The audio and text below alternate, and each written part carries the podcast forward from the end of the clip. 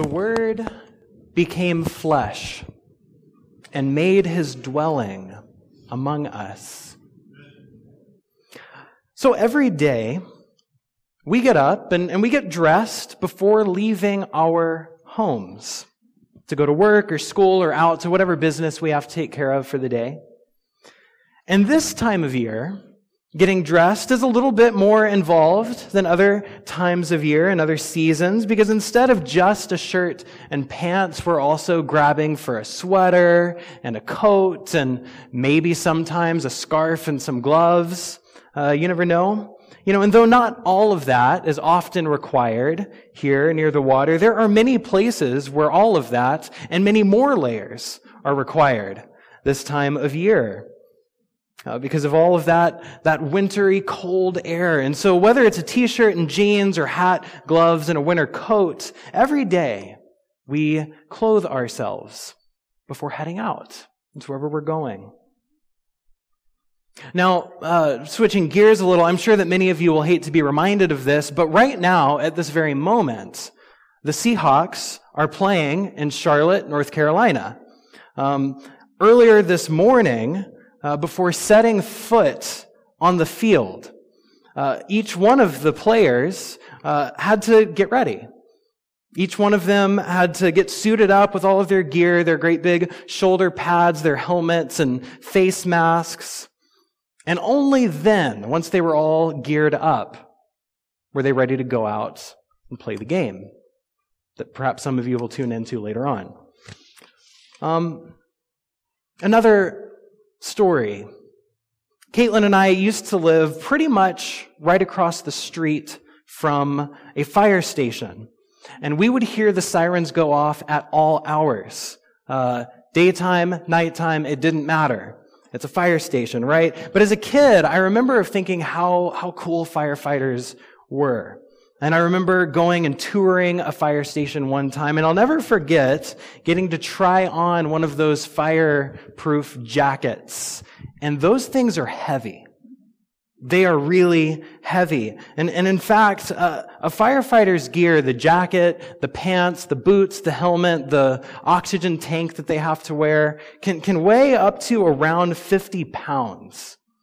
And depending on what other kinds of tools they might be carting around with them, they can end up carrying around nearly 75 pounds of gear when they're suited up.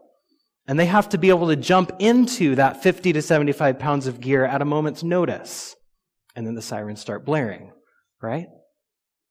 So what do all of these things have in common? What, what am I getting at? Well, fire jackets, football helmets, and winter coats all exist for a reason. They all exist because our bodies are vulnerable. Without winter coats, our skin is vulnerable to the cold and to the wet of the winter.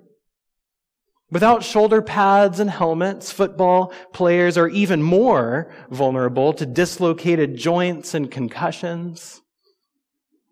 And without all of their gear, firefighters would be vulnerable to almost certain death anytime that they ran into a burning building. And all of these things exist for this reason. Our bodies are vulnerable. You don't even have to be playing football, fighting fires, or going out into a winter storm to know this. Anyone who's ever stubbed their toe knows that our bodies are vulnerable. And the reality of this vulnerability that we carry around with us every day makes the passage that we have just read and dwelt in together all the more stunning to reflect on. Because football players need their helmets to safely win the game. And firefighters need those heavy jackets in order to put out the fire. And warriors need armor in order to fight battles.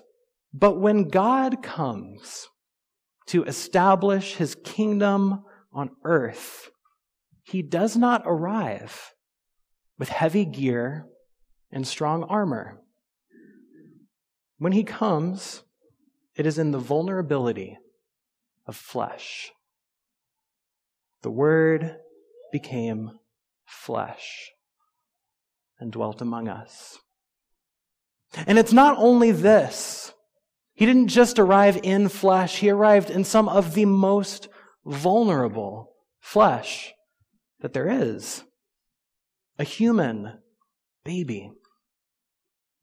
One of the only creatures that is completely helpless at birth. Most creatures are born, they can walk or they can move around, they can do a little bit of taking care of themselves. Babies can't. They can't even lift their head for the first few months. You know, Jesus could have come down from heaven as a full grown adult, right? I mean, he could have done that, done all of his ministry and teaching and everything, but he didn't. When God became flesh, he came the same way we all do. First, taking form in Mary's womb, and then as a vulnerable baby, dependent on his parents' care.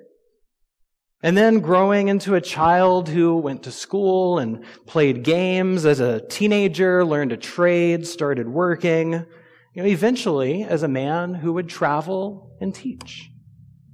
And it's crazy to think about all of this. I mean, Jesus probably woke Mary and Joseph up in the middle of the night when he was crying and needed to be nursed. Jesus did that. Jesus probably scraped his knee as a child when he was playing games with other children. Jesus went through puberty. He did. And it makes me wonder what did his voice sound like when it changed? Was it squeaky and did it crack like other middle school boys? Did he have acne on his face? You know, we can keep wandering through Jesus' life and ask about these things. And though the Gospels don't tell us these stories, these moments in his life are not insignificant. Because it is not only Jesus' ministry and teaching that are important.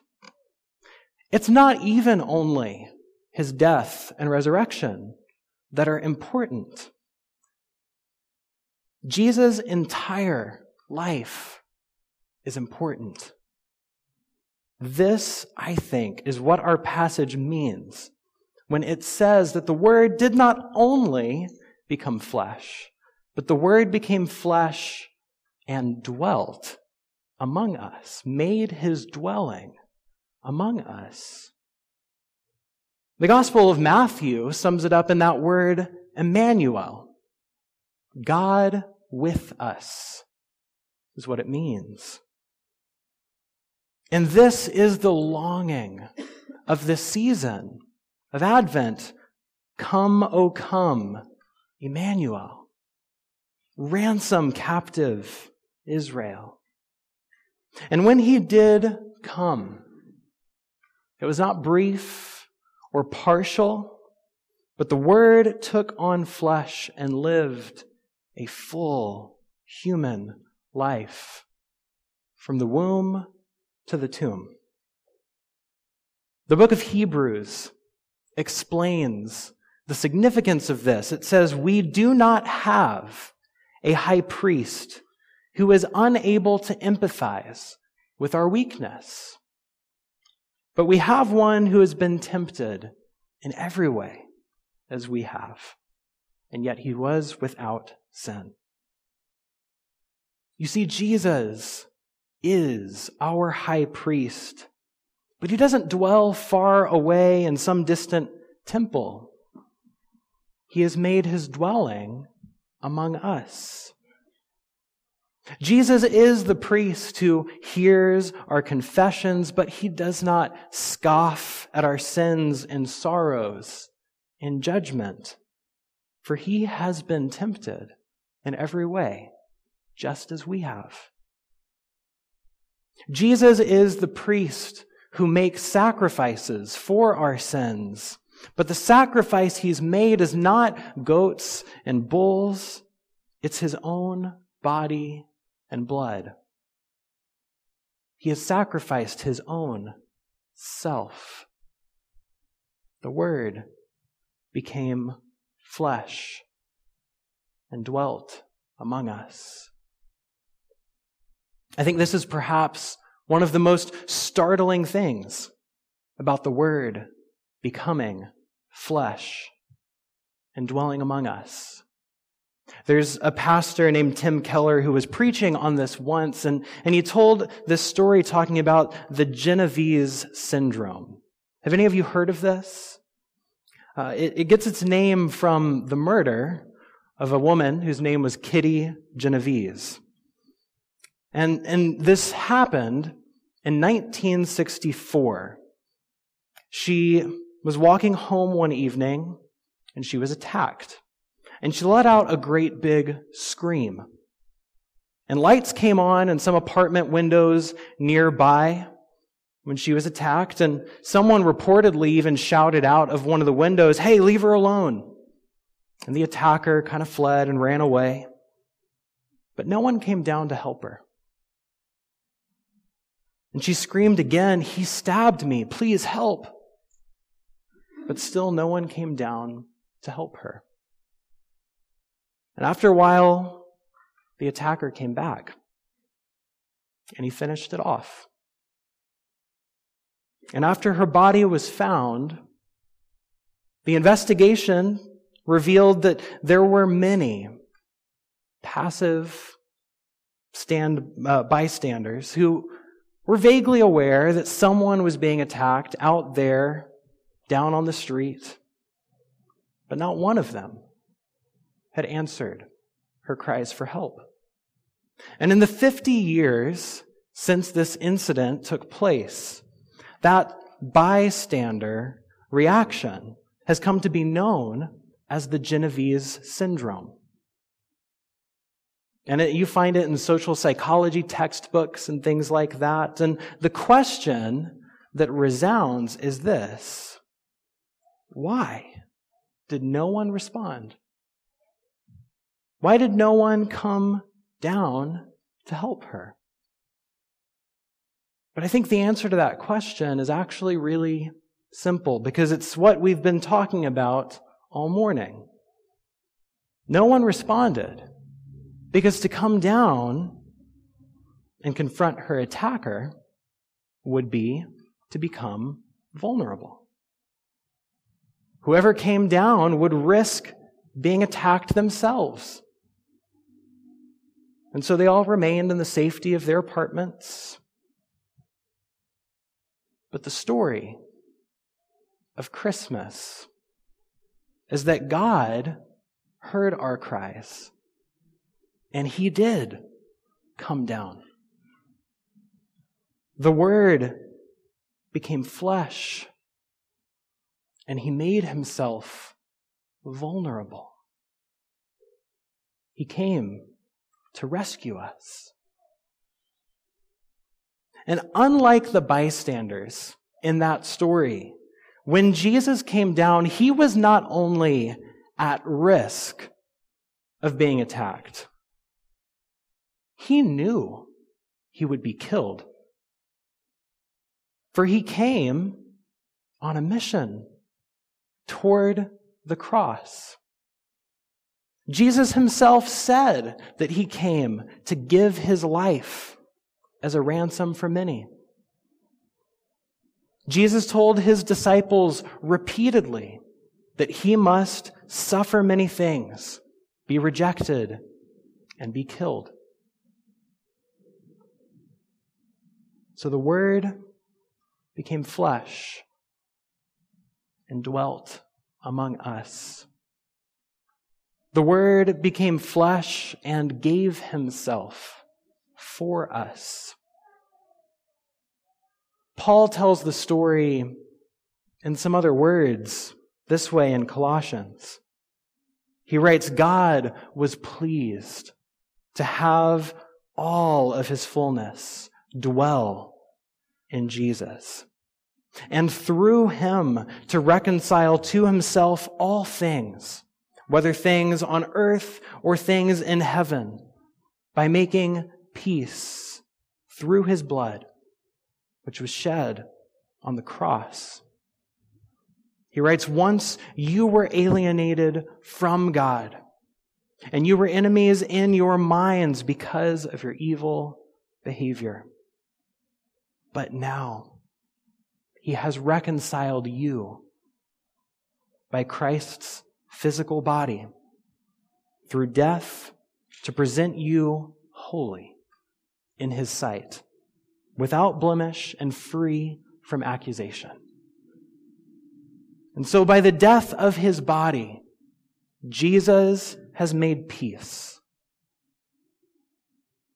And by the resurrection of his body, God has raised up with him all who call on his name.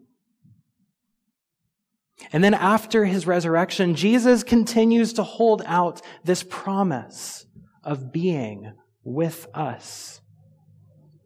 We've already talked about at the beginning of the Gospel of Matthew, we see that word Emmanuel, God with us.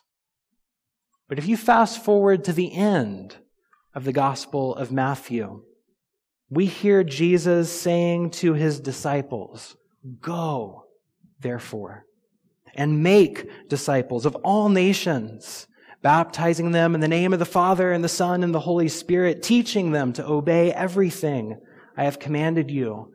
And surely, he says, I am with you always to the very end of the age.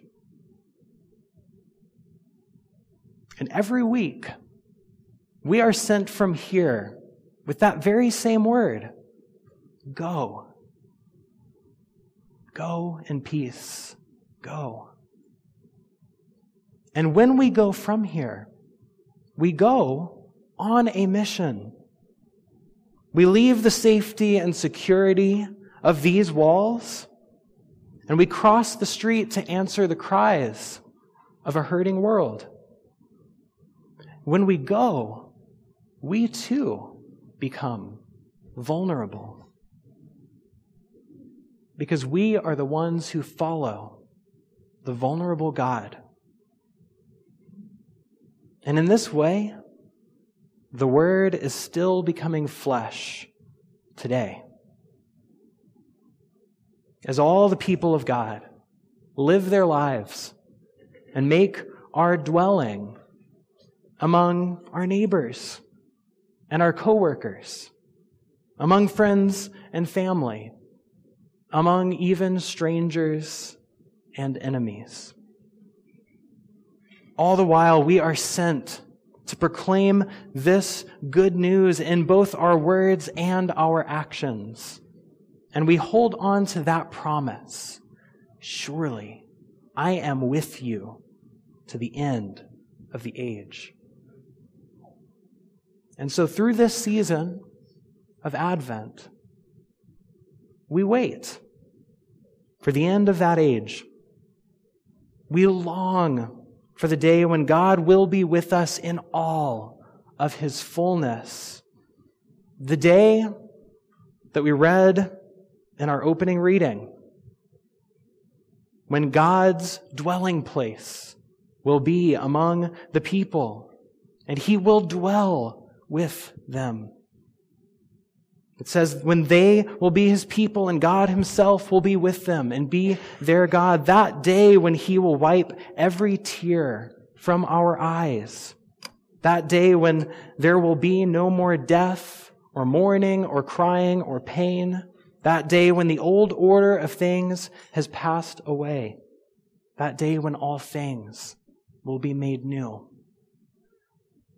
And so until that day comes, we wait, we watch, and we wonder at the Word who became flesh and made his dwelling among us. And so, just as we have for the past several weeks, I want to invite you now into a posture of prayer, whatever that may be for you. And I want to take a moment to marvel at this incredible thing that the Word has become flesh among us.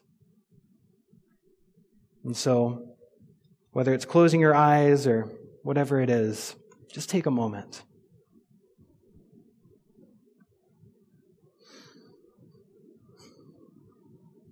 Oh Lord, we thank you that you are a God who did not remain distant, but you are a God who has drawn near to us.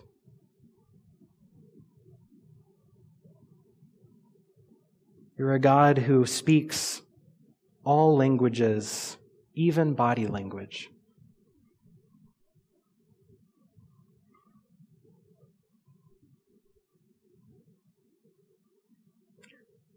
In this place of prayer, I invite you to consider what are the places in your own life that feel vulnerable, where you may be afraid,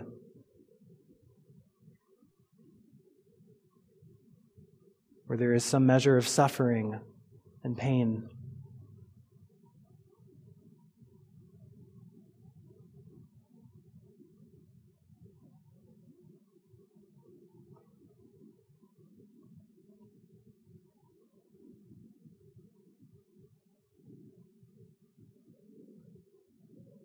Lord, we bring those places to you.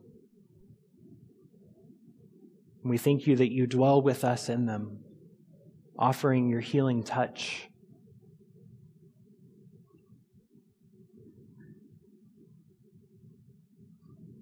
I invite you also to consider what are the places around you, the people around you who are vulnerable.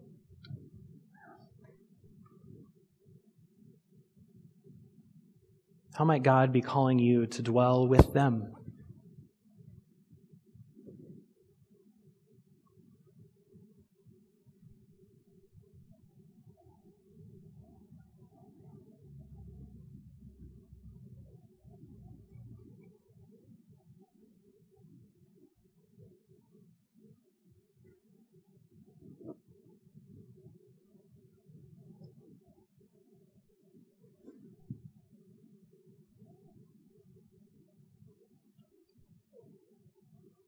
Lord God, I pray that you would equip and empower us to be a people who do not dwell in fear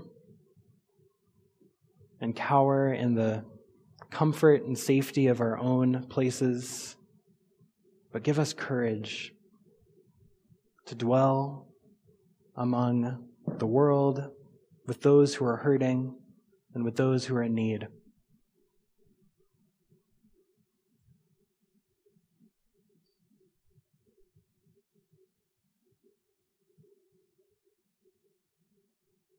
Lord, in this season,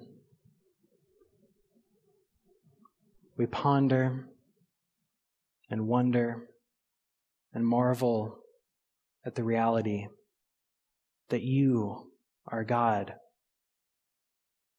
has become flesh, that you would come and dwell among us. And so may our hearts be humbled as we marvel at this wonder. In Jesus' name, amen.